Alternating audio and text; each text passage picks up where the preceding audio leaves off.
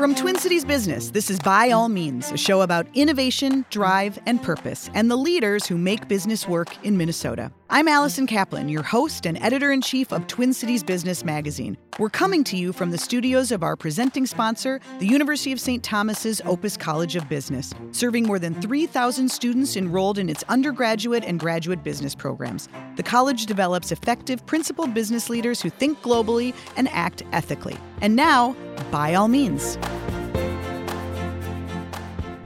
What happens when three college friends, two architects and a sculptor, go out in the world to furnish their first homes and can't find the modern designs they like at prices they could afford?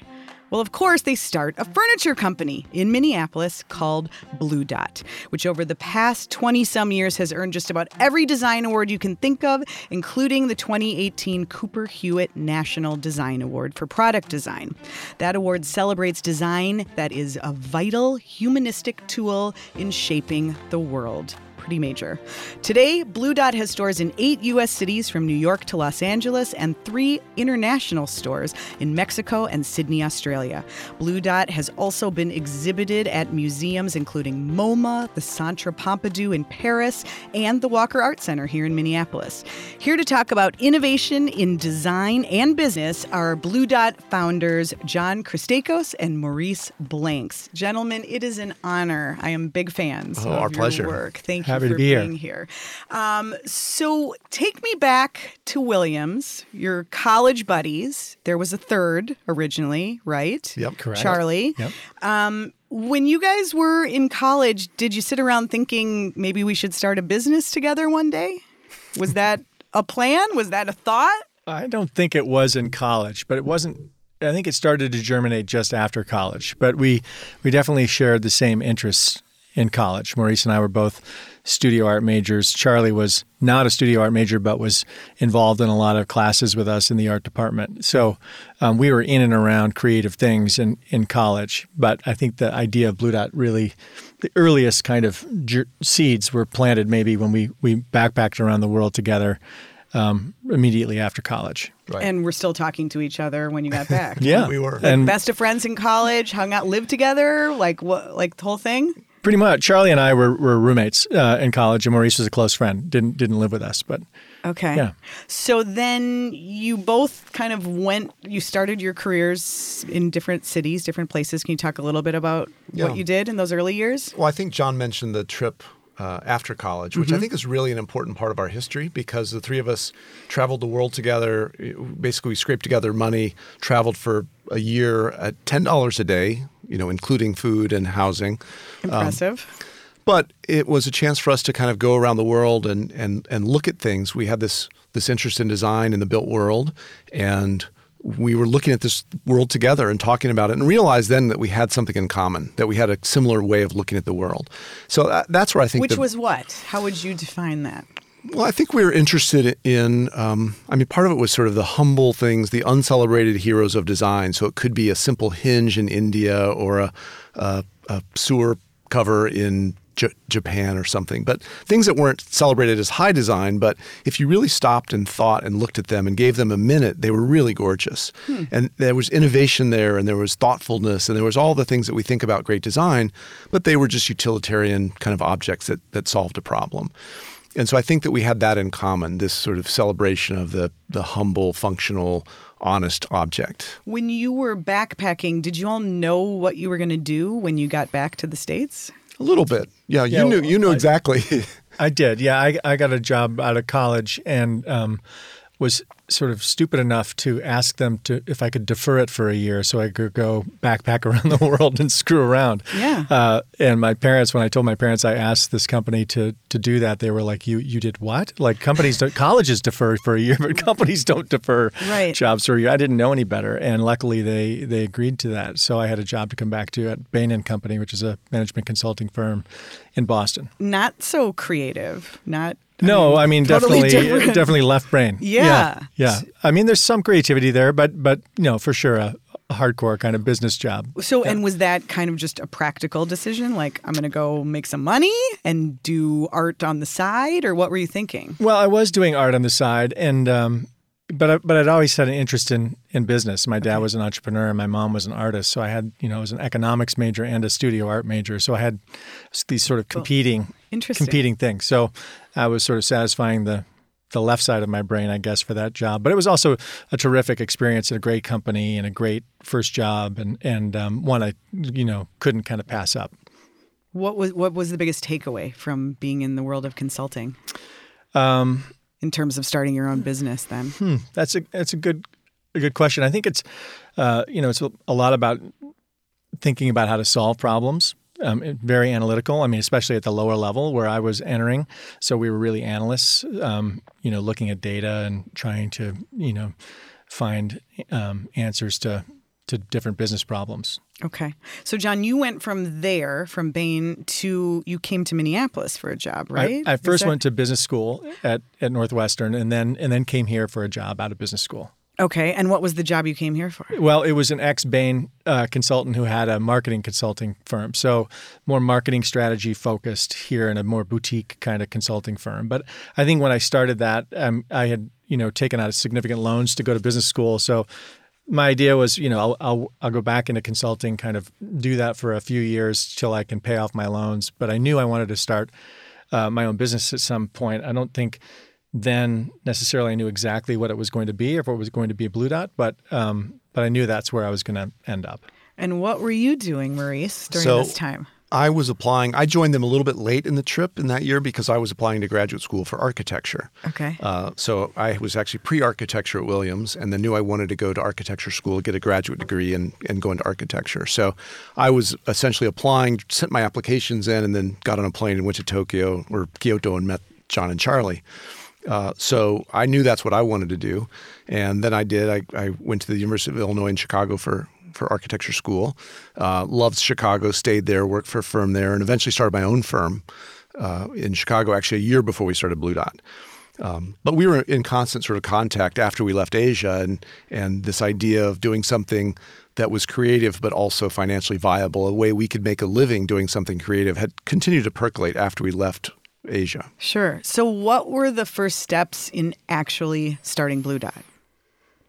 A lot of a lot of um, Well, I think I shot off one fax to. I mean, I had been A fax? Uh, well, yeah, fax pre email, pre email, and it's this book came out in our 20th anniversary, and the faxes are actually in there. But um, yeah, I you know I I'd worked at this new consulting job for a couple of years, and I was kind of itching to start something new. I'd gotten some great advice from a. Um, uh, somebody at business school, I, I'd applied for a fellowship, and the person who, um, an entrepreneur who, who put up the money to fund this fellowship, um, gave me some great advice, which was essentially, you know, in terms of starting your own business, just pick something you love to do and and um, trust that you'll, you know, hopefully do it better than other people or better enough than other people to make a living and, and be successful. And that was kind of a, an epiphany because I think a lot of folks when they want to start a business think they have to kind of come up with the big idea, uh, the something new. You know, I mean, starting a furniture business is not a new idea. Um, you know, our positioning in the market was maybe somewhat unique, but um, that was really, really key advice. Because I remember walking out of that conversation and going, you know, he's probably right. Like, what's the worst that could happen? It fails, and we go back and and uh, have great educations to fall back on, and we get a great job somewhere. So that was kind of key.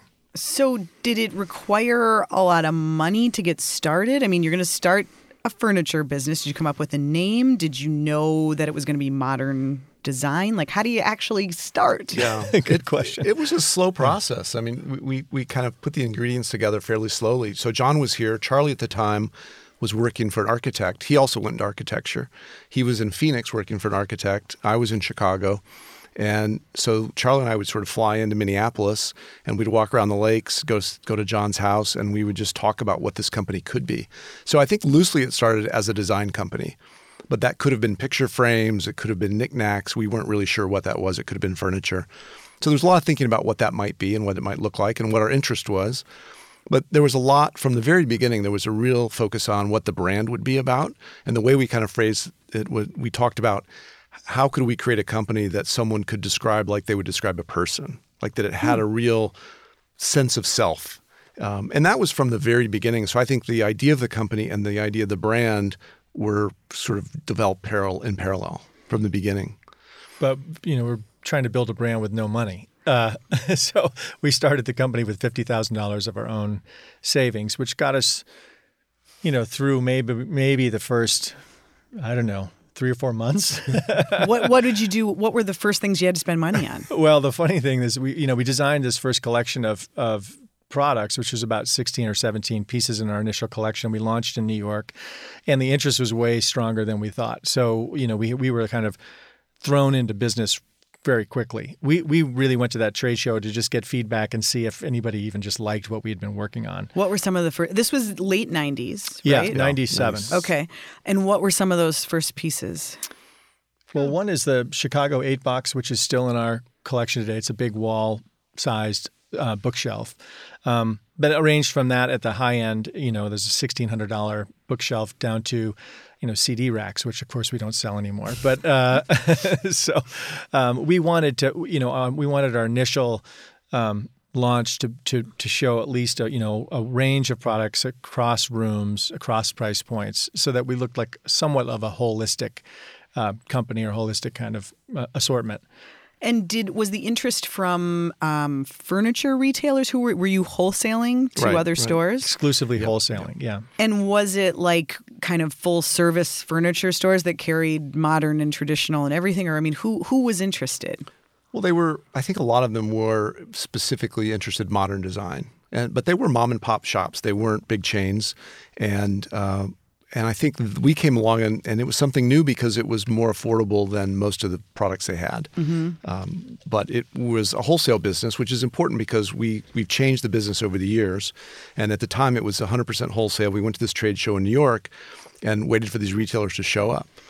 And they, did. They were sort of the yeah. They were kind of the the hip modern store in each big city. So in New York, it was the Conran shop and Moss, and in San Francisco, it was Zinc Details. But they were they were one offs. They were not they were not chains. Who, when you think about it, back, I mean, in 1997, where were normal people shopping for furniture besides, I mean, w- w- were, were the Pottery Barns and West Elms? They- It well, wasn't West real- Elm West wasn't Elm wasn't around, around. right. CB2 was not around. Right. Right. So Crate and Barrel was around, and I mean, I think you have the large regional chains, the sort of those huge regional chains that you go in and they're 100,000 square feet. Um, IKEA had two locations, right? I think one was in LA and one was in New Jersey. Mm-hmm. Uh, but it was a very dis- different landscape than it is today, and there was Yeah. no I mean, internet. room and board existed here. That they were a really good model. Kind of one of the few I think that was kind of doing roughly what we were kind of aiming for. Um, but Design Within Reach didn't exist. CB2, West Elm, they didn't exist. So it was really it was IKEA on the low end. It was you know International Market Square or high end European brands that you needed an architecture designer just to get into the showroom. You couldn't even get access to um, at the high end, and there was this really big. Um, you know, space in the middle. Yeah. Right. So it wasn't. I, I I think it's important that the the reason we started the company was not because we didn't like the way furniture looked. It wasn't that we thought there was a better style or we could do the, the design better. It was that there was a whole segment of the market that was kind of unexplored, and that was more affordable modern design. So modern design was either IKEA at the low end or you know the showrooms that John mentioned at the really high end, but there was this sort of middle, kind of like the you know the J Crew of of furniture mm-hmm. didn't exist. You had you know Armani and you had Old Navy, but there was nothing that was kind of in the middle. Right. And that was what we that was the need that we saw as consumers ourselves. So lasting, lasting quality, but at, at sort of fair prices and with no attitude. Mm-hmm. Eh, are you surprised the, by the way? I mean, I feel like there is a lot of modern. There's probably a lot of people trying to copy you guys and knock you off. But I mean, are you surprised by the explosion of, of modern in the last 20 years? Hmm. I don't know if I'm surprised. I mean, we're heartened by it. It's it's great for our business. Is it? yeah. It oh, doesn't for make it harder? No, no, no, no. The the furniture business is. I mean, the, the the market is so big. The industry is so big. There's room for there's room for everybody. We go to every every year, every other year, we go to Milan in April, which is the big furniture fair um, in Europe, and um, it's acres and acres and acres of furniture companies. Right. We're all doing rough, you know, pretty much contemporary or modern design, and it's overwhelming. But you kind of leave and go, God, there's room for everybody. All these companies are, you know, alive and succeeding. So, um, no, it's great. I think the internet had a huge part of it. I mean, you know, all the sort of DIY design shows, television, HGTV, you know, if you were interested in design back when we started Blu Dot, you know, you you subscribed to Architectural Digest. Mm-hmm. I mean, you know, or maybe Metropolis if you were really in the know. But otherwise, you know, there was no place to really learn about it. Yeah. Um, at what point did you decide that you were going to open your own stores? When did what year did you open your first store? 2008. Oh, so it was it was quite a while. Yeah. So Great economic time. Yeah, really. That's just a perfect time to open a retail store. Was the first one here? No, New, New York. New York. Yeah. Okay. In Soho. How did that go in 2008? Well, it was. We actually opened officially on the day that Bernie Madoff was arrested. Oh. So it was. It was sort of the beginning of bad times. Okay. And um, and it was a big leap for us. I mean, it was a huge investment, and because we weren't a known national brand, the landlord asked us for one year security deposit. So I think people that rent apartments are used to one month security deposit. So imagine laying out an entire year of rent um, for a small company was a huge reach for us. So w- it wasn't without some nervousness that we did this. Um, I think what we saw happen in 2009, so that was the end of 2008. And then 2009, uh, I think what was happening with people were people still had money. They felt a little less secure about it. Uh, so when they went shopping in Soho, instead of going to the high-end European shops and buying something, they would come into Blu Dot and they would actually buy something. So I think there were people that were sort of trading down a little bit in price point to to Blu Dot. Uh, so the first year we were profitable. Was that the impetus for opening the store, or were you seeing a shift in the marketplace where you wanted to control the, the whole process instead of going through third party retailers? Well, I think we saw that you know we were grateful for the business that all of our wholesale customers had given us and helped us build a brand to that point, but it was limited. That channel was limited. There's only so many uh, cool stores in each city, and they're not going to put they're not going to devote, devote their entire floor to Blu Dot. They're going to devote a small little corner. Um, and then our pieces were getting kind of merchandised with other people's work, and it and it was you know it was blurry. Like it was it was not the best. We You felt couldn't the best control the message. yeah, we're not the best presentation of our of our work. We felt like so we thought we'd at least give retail a try, and we thought that that would be, you know, a way to expand the market. And at the time, I think um, Design Within Reach, who a friend of ours, uh, a good friend, uh, had founded. Um, was you know they were about to go public and they were growing really quickly and they were direct to consumer, and so we could see what the appetite was um, for a direct to consumer brand in in our space. Um, and we were realizing that the sort of mom and pop channel was a was a limiting was a bottleneck for us getting to the market. That said, were you to go back for just one second? Were you? How long did it take to be profitable in those early years? I mean, you went to that first trade show. People responded. Was it just like you're printing money after that, or like how- Just did you quit your day jobs swimming, immediately? Swimming in money. Yeah, yeah. no, oh my God. Had to design We a pool like, for we were yourself. broke for about seven years. I or think eight we years. bought the first jet in No, but did you had you did you quit your day jobs before? I mean, you were all in when you decided Well, to launch Blue we, Dot. We sort of rolled in. John was the first to quit his job. Um, so I quit my job about eight or nine months, I think, before we launched in New York. And then once we launched in New York and we came home with a you know with a folder full of orders, um, I was reaching out to. I, knew Maurice wouldn't come join me because he had his own firm, architecture firm, going in, in Chicago, and he wouldn't. I, you know that was too much to close down. Um, but Charlie was just working for an architect in Phoenix, so I called him up and I'm like, "How quickly can you move up here and help out?" So Charlie then quit his job and moved to Minneapolis with his wife and daughter and dog, and uh, lived with with my wife and I for you know the first six months or so. How And long did he stay in the company? Five years. Five years. Okay. Yeah. So really, the first those first five years were kind of char- char- I don't know if they're full five years, but Charlie and I um, working in those years. Maurice came in when it was easy. Uh, five years later. Yeah. When you were sure it was going to really. Once the baby was potty trained and out of the crib, what what kind of role did you play from afar in those early you know, years? it was just uh, we would talk about design. I would come in and we would we would work on design, but they were doing all the heavy lifting. I would go to trade shows and he came in for every photo shoot for magazine. Sure. Yeah, whenever there was you know marketing opportunities, Obviously, right. parties, things like that. That's right. No, he was actually Maurice helped a lot. Uh, you know, we would do trade shows in High Point and in New York, and you know, he'd take time off from his firm and come down and and help set up and sit sit in the booth and you know sell and everything. So, um, and he'd come to the photo shoots. But, but they were working long days and and uh, and not paying themselves very much.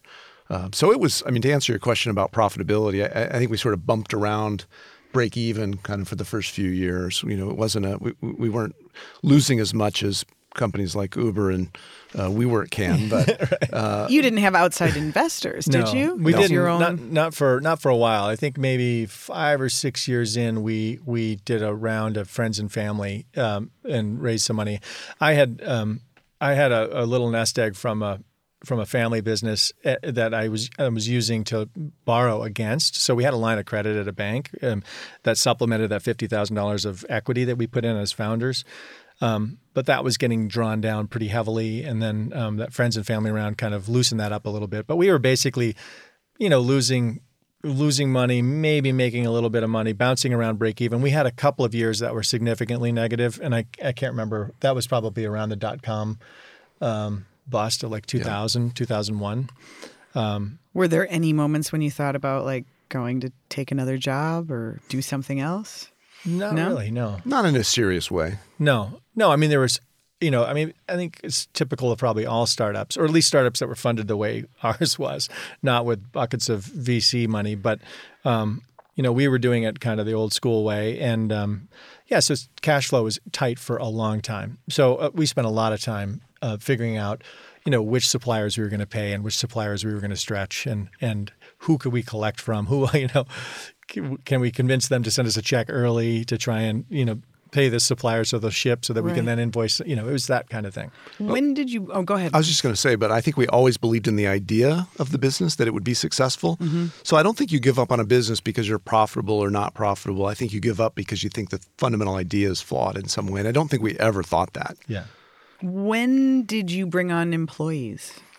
Soon. right away yeah i mean well i mean you know Char- charlie and i i think hired our yeah we had brought on somebody to help us in the warehouse. So you know we would be kind of working in the office for most of the day and then um, we had somebody helping package and you know ship orders in the warehouse during the day. And then charlie and i would go into the warehouse and, for the evening and, and pack orders ourselves so You were doing the designs, and then you would hire. You would have someone else manufacture them for you. right Okay, and that's still the way it works. It is, yeah. Your Minneapolis team is design focused and sales, or what else happens at headquarters? Right. Marketing. everything finance. but production. You know, we thought I think when we founded the company that we would start that way. You know, um, using contract manufacturers to to make our stuff, but and that we would eventually have our own factories. And I think once we got going, we realized how complicated just doing what we were doing was, and to actually have a factory and have the capital to buy the equipment and, and know how to run a factory was like a whole nother thing. Um, it also limited us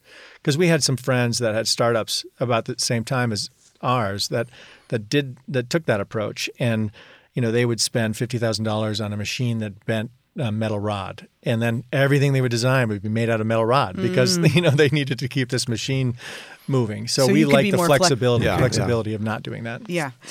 so it was like a, you know, it was a bit like an artist's palette, right? So that if you if you have that capability in house, then you're going to only use that color. Right. But if you don't have that, then you ha- can use any color you want. Sure. And we knew eventually we'd want to go into upholstery and we'd want to go into lighting, we'd go into rugs, and all those different things required different tools. So we would have been so limited if we just m- bought something that could make a coffee table. Very interesting. Do you think you mentioned VC money? Do you think if you were starting this business, if you guys were just getting out of college today, would it have been different? Would you have taken a different approach? I mean, it's so you know sexy and trendy to you know have investors and get VC money. Do you think you would have done it differently? For sure. I mean, I think we would have just because I think the environment's different. I mean, you know, we never heard the word, the phrase Series A, uh, you know, until we were like in our 40s. Right. And now I think if you're in 10th grade, you know what that means. So it's a very different environment. And I think it's, I think we would, I don't want to speak for John, but I think I feel grateful that we started our business when we did because it was a different environment. And I, I think it was actually easier to start a business then Hmm. Why? Uh, because I think that there's uh, there's so much pressure now to gain market share so quickly that if you start a business and you don't have 50 million in sales in six months and 100 million in sales six months later, if you don't have a 100% growth rate, then people don't see it as a viable business. And in order to do that, you have to raise money, which means you have to give away a lot of the company. Uh, and then your your acquisition cost for customers is higher than your revenue, so you're losing money. I- It, it just seems like a really hard thing to do. It's more of a rat race. I mean, it's a yeah, it's a and it's fueled by investors. I mean, it's fueled by the the the amount of money sloshing around out there looking for good ideas. So um, that's I don't think that's that's great for for um, the creation of companies necessarily because I think they can be um, founded on the wrong kind of principles. Sure. We're, we're, we're grateful that we, you know, we had to make money early on. And that's really a part of being, being resourceful and being not thrifty, but being responsible basically is, um, you know, is a huge part of our culture still now. Right. Um, so back to the the retail experience. It's it's 2008, 2009. You've got a store in New York. People are showing up. Do you immediately think, okay, we got to do more of these? This is this is the future. Did you? Is that when you started catalogs? How did things start to to evolve? Well, I think we were very slow to start a second store, open a second store, and I think most of that was probably around cash. Is that we just didn't have a lot of money to go sign leases and open more stores, and it was bandwidth. So going back to this idea of not kind of moving too quickly, uh, it was just being cautious and kind of slowly building the business rather than trying to just turn on the gas so fast that we're we jeopardize the business.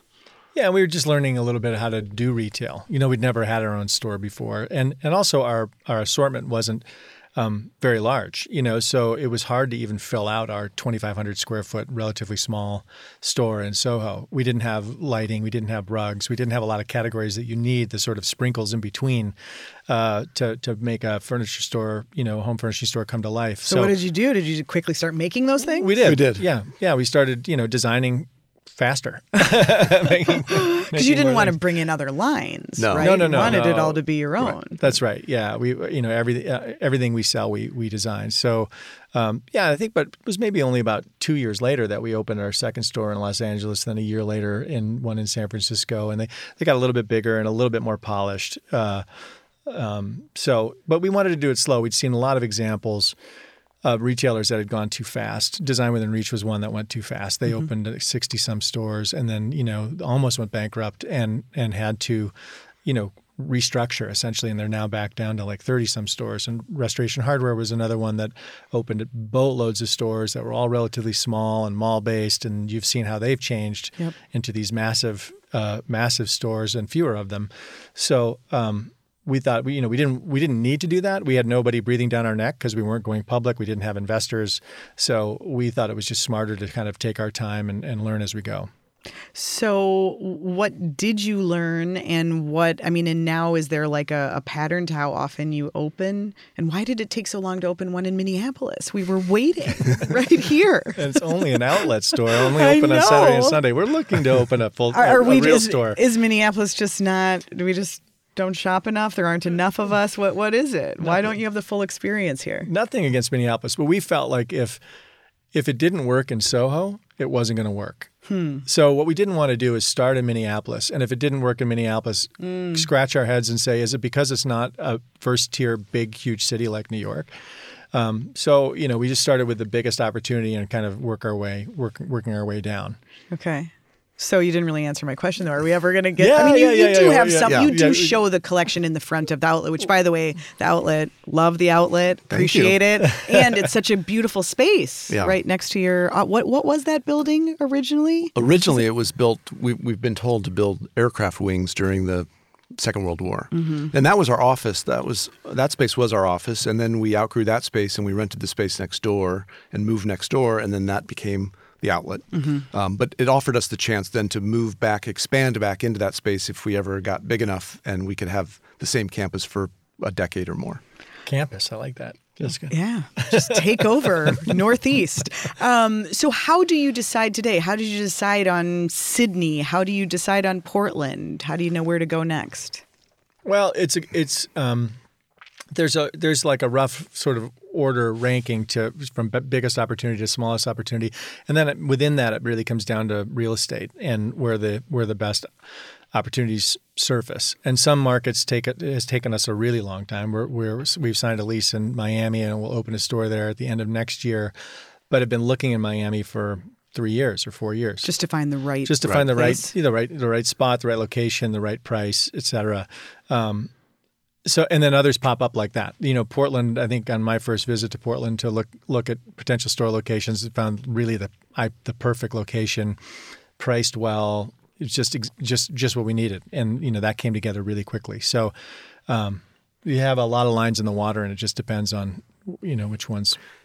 And not wanting to grow too quickly, it's it's a nice position to be in. It's a nice negotiating position to be in with landlords because if you have to open 20 stores a year and you have to be in Portland, you're going to be chomping at the bit to sign whatever lease you can get. Sure. And we have the luxury of saying, mm, you know, the deal's not perfect. I think we're just going to wait it out because mm. we have six other lines in the water. And the, the last thing you want to have happen is all six of those lines to get fish on them because then you're trying to figure out how can you open six stores with the operation and the infrastructure that we have currently. Right. Well, have you noticed a, a shift in retail? Obviously, people are buying more online and they don't need to come in. Do you find that they're using you as a showroom and then ordering online? How important is the store in generating sales? It's really important. Mm-hmm. Yeah. And and it's hard for us to really answer that question about are they shopping in the showroom and then going home and ordering on the web or are they shopping on the web and then going in the store and purchasing? We know that both happen, but I don't think we really know to what extent. But we do know that when a store goes into the market, as you would expect, the online business goes up and you know, the, the, the, the, whole tide rises. But people still want to sit on a chair yeah. before they buy yeah, it. They and, want a physical experience. And it's a high ticket purchase. I mean, yeah. it's a considered purchase. You know, oftentimes they'll come into the store two or three times before they decide to, you know, make a purchase. They'll come in by themselves and then they'll bring a spouse in later.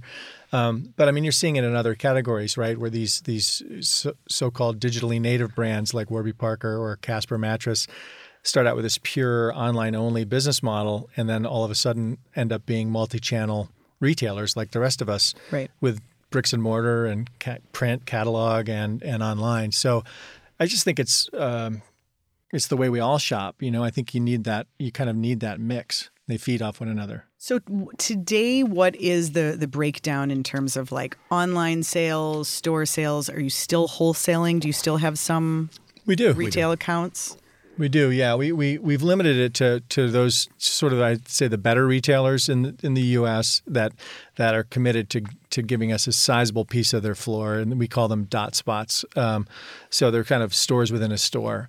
Um, but there's not there's not many of them, but they they are an important part of the business. Um, I'd say that our stores are, are, about our stores and online are roughly equal. Uh, Right. And then we yeah, and then we have another piece of our business that we haven't talked about, which is uh, what we call trade business, which is architects and designers. Uh, so that's actually a really large part of our business. And how does that work? Well, it's a lot of it's in the commercial world, so it's re- it's uh, office space. Um, so uh, you know, 40 years ago, you design an office and it was all cubicles, mm-hmm. and now you design an office and people want to feel like they're at a boutique hotel. Mm-hmm. So uh, everyone is looking for furniture like Blu Dot to sit around and have group meetings, and they don't want to sit at cubicles. Uh, so this this business sort of snuck up on us. We just started to realize we were getting more and more orders for office, and so lately we've been really you know proactively going after that business. And does that mean that you're customizing furniture for them? Are you designing it or it's I would say we're we're sort of tweaking around the edges. So I think first and foremost we're a residential furniture company, but if we can uh, do something that's a good crossover item, so it will work in a residence, but it would also work in a commercial setting, then we'll we'll do that. But I don't think you'll see us doing things that are very specific for just that market. And we don't customize for a particular project unless it's like a large hotel or quite a large project. So I mean, most of these office um, customers are, are, buying straight out of our line, um, you know, but just in larger quantities to fill out bigger spaces. And then there's the other part that that the consumer probably doesn't realize is that you do some work for other companies for right. other retailers. For, for big retailers, yeah. And that is, they're coming to you to design for them and you don't like to talk about that. No, no, we're, we're, no, we're totally fine. We're totally fine talking about it. The looks on the faces. no, no, no. Is that a significant part of the business? Is that I mean that happened early on, right? And it did. It happened early helpful. on. It was really key to our growth. Uh, we had large retailers at the time like Crate and Barrel and Target here in town, and Target's still a very important customer of ours um, yeah, asked us. They liked what we did in our own line, but it was priced too high and didn't quite fit their customers, and asked if we would uh, design custom collections for them, um, which we which we did and still do. So, uh, you know, it's it's really we we it's it's really challenging and fun and really central to our original mission, which is to bring great design to the world at really fair prices. What could be more fair than than prices at, at Target, for example? So that's a real challenge to make a great piece of furniture that can retail at the prices that Target wants them to retail at. Um, is it the same team that does that? It is that the does same team. Blu Dot? It okay. is. And it's actually kind of fun because it allows the design team and the product development team to sort of flex different muscles. They're not doing the same thing all the time. And we have learnings both ways. So we'll learn something on the Blu Dot brand that then will apply to the private label business and vice versa. Uh, so that's actually been pretty productive. Uh, What do you two do? Like, what, what's a normal day for you guys? That's what Are you everybody still asks desi- us. we do podcasts. Yeah, that's great. Very available midday. We do this thing called lunch. Uh, well, you've earned that, but but I mean, really, do you are you still involved in design, or is it all business? What how, what do you do? No, we're still very much involved in design. I mean, that's the reason we started the company, and that's the most fun part of our job. You know, we regularly get emails from other designers saying, "Would you consider my designs to, to produce? uh, You know, our my designs?" And and you know, our response is always the same, which is. You know, that's the funnest part of our job. Sorry, we selfishly keep that to ourselves. So, Maurice and I are both equally involved in the product development and design process, really, as now as more creative directors than, you know, uh, pencil to sketch pad kind of designers like we were in the early days. Um, and then we we take the rest of the business and kind of split it up. And and Maurice is more on the operations and sort of back of the house, and I'd be more front of the house, sales and finance and marketing. Has it was it an easy divide between who does what in terms of responsibilities? Yeah, I think it was. I mean, I came to the business five years into the into the life of the company. What was the moment that you decided to shut down your uh, firm in Chicago and, and actually move here? I That's was a good story.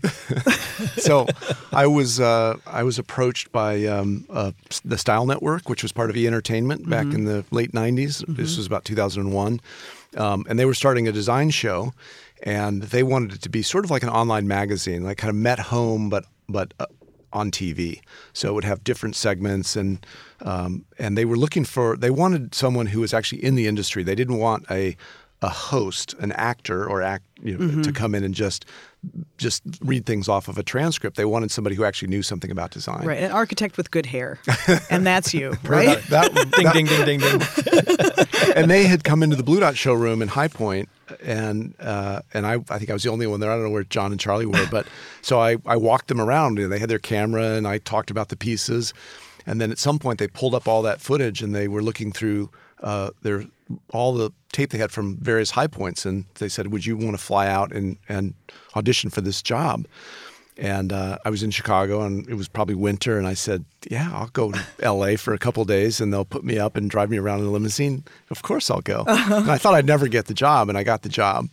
And uh, but part of the one of the requirements of the job was that I quit my job, that, that I closed my firm in Chicago, and I moved to Los Angeles full time. Wow, Um, unfortunately, it's a this- big it was a big ass, but it, it seemed interesting, and I thought it wouldn't last forever, and why not try it and see what happens? and it was early enough in your firm that you didn't feel Yeah, like it was hard because I had clients that had been in business for five or six years, and I had contracts with those clients. So I'd have to keep my office open uh, while I was doing that, but I would have to kind of transition out of it slowly, slowly let the office die. So basically, you go to lunch at a trade show, come back, and he's a TV star. That's right. Is that kind of what happened? Totally. Charlie and I were sweating our asses off in the uh, in the warehouse, and he's out in L.A. with a screen test Calling with, from the- with a voice coach. calling poolside. but but the the way I got to Blu Dot from that is the uh, executive producer of the show started seeing some of these other design shows that were happening on other networks that were really more about uh, um, people and personalities, and our show was too cerebral. Um, and at some point, they came to me and they said that I could no longer use the word design. I had to use the word decorate because I thought the word design was too intimidating. And so I immediately called my friend. I, I had a friend who was actually a, a, an attorney in, in Hollywood, and I called him and I said, "How do I get out of this contract?" Uh, because I saw them sort of dumbing the show down, and I saw it becoming something that I did. It was they wanted to be trading spaces. They wanted to do something where people were going to cry and they were going to laugh, and they didn't really care about good design. and that wasn't your jam. And that wasn't my jam. So I, I said, I'm out. And then, but I had no firm in Chicago. I'd, we'd sold our house in Chicago. you So were I, married at this point. I was Did you- married. yeah. Uh, and, and actually had a, a, how old was Alice at the time? Young baby. Uh-huh. And so I called John and I said, um, Hey, uh, is there any room at Blu Dot for me these days? and there was. There was. Good thing we're so forgiving after the whole Hollywood thing. But uh, it, it would have been good for Blu Dot. I, I did sneak Blu Dot product onto the sets all the time. th- well, the, um, there wasn't really room because you know we're still a, we're still a struggling startup at that at that stage, and you know Charlie and I were barely paying ourselves anything, and to have a third founder, um, we we really couldn't have afforded. But um, I knew Charlie was not happy uh, necessarily at Blu Dot because you know he's a he's a really he's a designer a purist designer at heart and we weren't spending any of our time designing in those years i mean we were spending all of our time just keeping the you know plates spinning um, so I could sense that he was unhappy, and he and I were teaching a design class at the University of Minnesota. And after one class, I pulled him aside and said, "You know, there's this opportunity. Maurice wants to come join us, but we really can't afford all three of us. But you seem not that happy. You know, it might be an opportunity for you to go back into architecture if you, you know, only if you wanted to. I mean, he had put in so much blood, sweat, and tears that there was no way I was going to ask him to step aside, or and I had no interest in that. Uh, but it, would- only if it worked for him. And um, he seemed like really visibly relieved. You know that he had kind of a, a way out that that still um, maintained our relationship, and and and we could f- help facilitate that. So And he didn't feel like he's letting us down. yeah, right. Yeah. yeah. Best advice for for others uh, uh, about starting a business with friends and staying friends. I mean, do you guys still hang out on the weekends, or are you like sick of each other by Friday? No, we do. We do. I, I think the some good advice is to if you do it with really close friends, that's better than doing it with friends that aren't super close. Because I think, you know, we were in each other's weddings and you know traveled around the world together. We're very tight, close friends, and so you never really let business get in the way of that if you're that close. But if you're sort of new friends or you don't know the person incredibly well, you know, there's there's inevitably times that that will be difficult, and um, I think I could see how that could get a little more challenging. But I think it's also, I think part of our success has been that we are not the same. We're very different in a lot of ways. So uh, it, uh, I tell the story that there was, I can't remember this, was probably 10 or 15 years ago. And for some reason, we were getting uh, uh, psychological assessments done on a big hire we were going to make. And so we thought before we did that and relied on this assessment, let's see how good the assessment tool is. So we decided to take the assessment tool ourselves. So we went online and answered all the questions. And then we got our results back, and it was it was some sort of a chart basically based on certain characteristics, but it was a it was definitely a line. And we sort of looked at them, and, and I, I turned mine over, so upside down, and then turned it 90 degrees and held them up to the light, and they were almost exactly the same.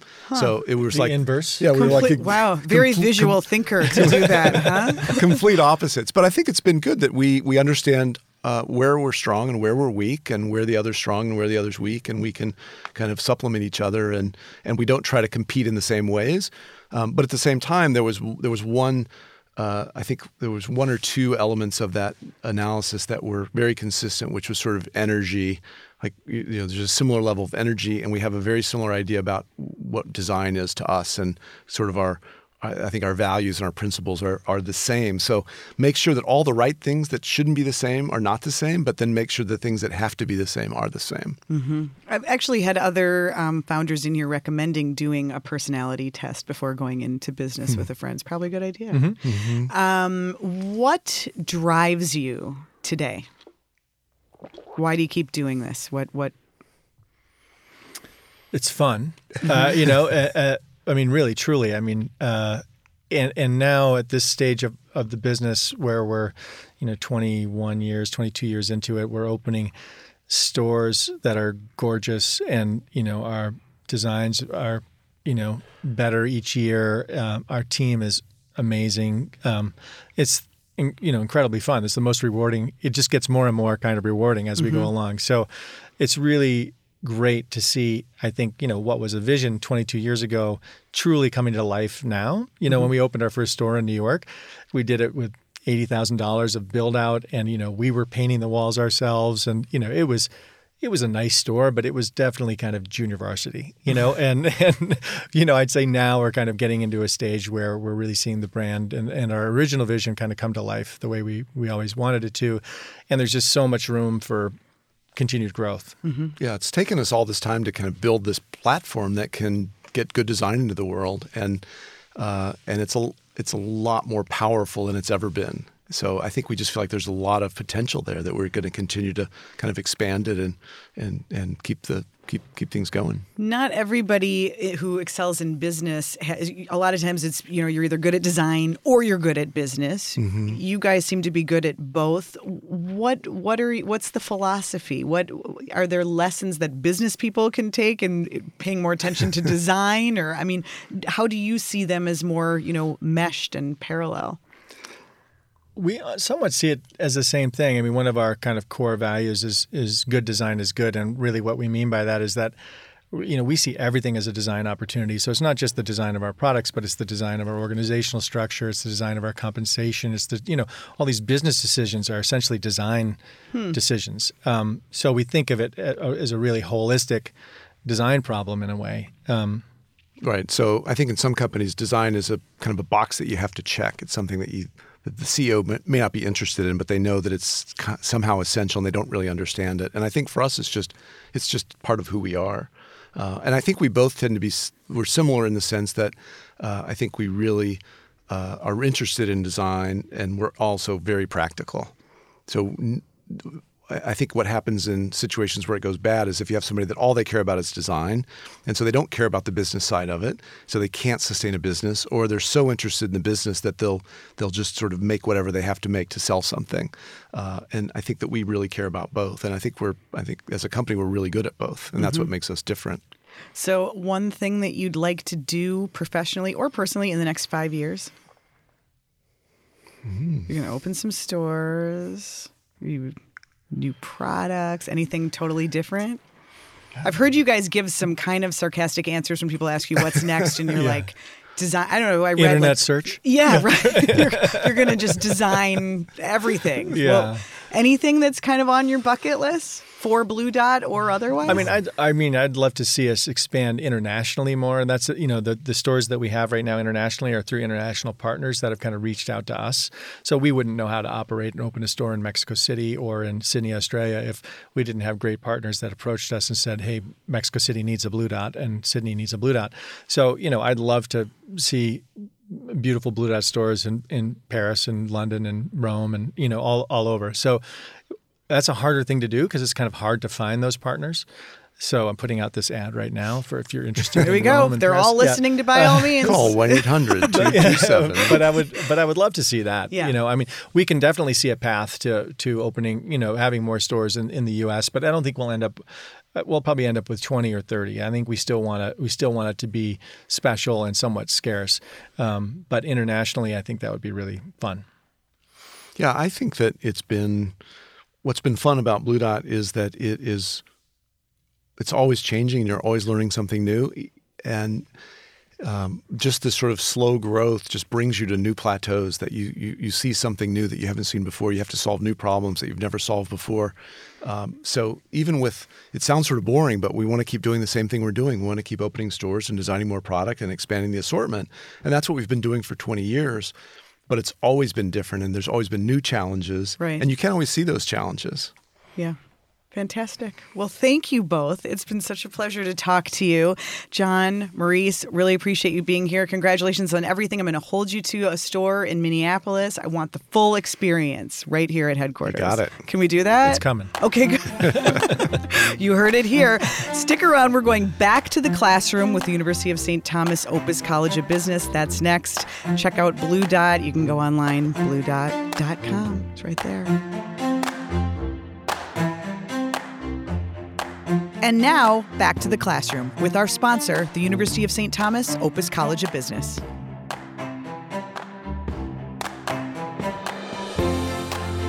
So, John and Maurice talk about design thinking, how they approach every aspect of business from a design perspective. Clearly, they're very visual thinkers in a very tactile business, but design thinking is an actual technique and a class here at St. Thomas. It's taught by Alec Johnson, who is an associate professor in the Department of Entrepreneurship. Alec, I'm really curious how you think about design thinking and how you teach it. Everything around us is designed by somebody mm-hmm. except mother nature's trees and grass and clouds you know that there's a different designer there but everything else was designed by us right including right. everything in this studio mm-hmm. well and that's kind of how we started with john and maurice talking about them noticing hinges and noticing little details that we tend to take for granted how does that relate to business in a broader sense? What if you're not in the furniture business? What do you do with design thinking? Sure. So, design thinking is a process. You don't have to be uh, particularly creative, though most of us are, to be a good designer. It's a process of innovation. And at the core of that process is experimentation. And you see that in the comments John and Maurice make about how they grow their business. Right. Um, you were sort of you you you were saying that we could have talked longer. Good to know because I always am aware of that. Um, but that that you thought they would go on about their process of designing furniture and how would you apply what you teach to what they do? They revealed some of it in how they rolled out their first store in New York versus Minneapolis. And they had a hypothesis, which is if we roll it out here, and we fail, we really haven't learned anything about the rest of the country. Mm. If we roll it out in New York City and we fail or succeed, we may still have other opportunities. More lessons to apply. More lessons to apply. So, is there a key a- assignment or project in design thinking? What am I going to do if I take this class? We have a lot of really interesting projects in the past, including redesigning a porta potty, reimagining the breakup experience to more serious topics. For example, reimagining how we manage anxiety for students on campus. But wait, do you tell the students to figure out how to do that or or how open-ended is the original assignment? What do you ask them to do? The assignment's open-ended.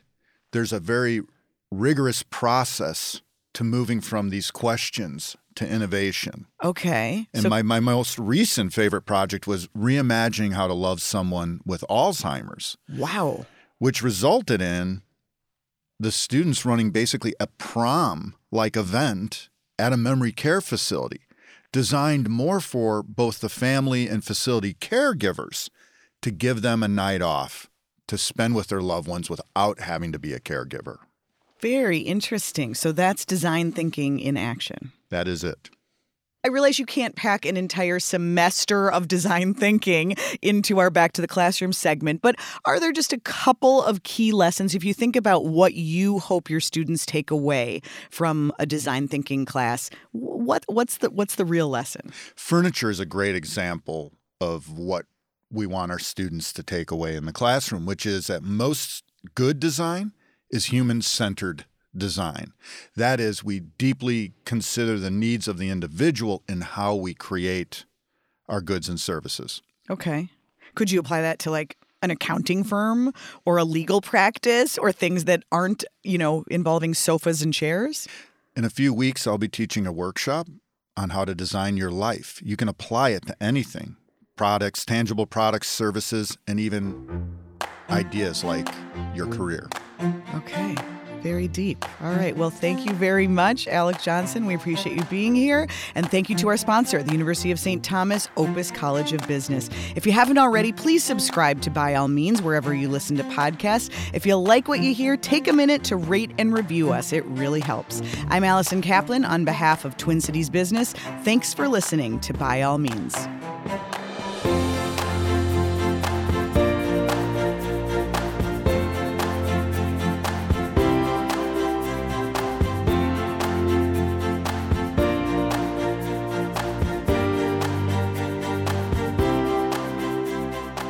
Teamwork to make By All Means, and we've got some all stars. Thanks to our audio engineer, Tom Ferlitti. Digital support is Ricky Hannigan and Dan Nepo. Thanks to the University of St. Thomas Senior Media Relations Manager, Vanita Sakar, and Associate Dean of the Schulze School of Entrepreneurship, Laura Dunham, for all their help. Our theme music is by Songfinch. Hope you enjoyed By All Means.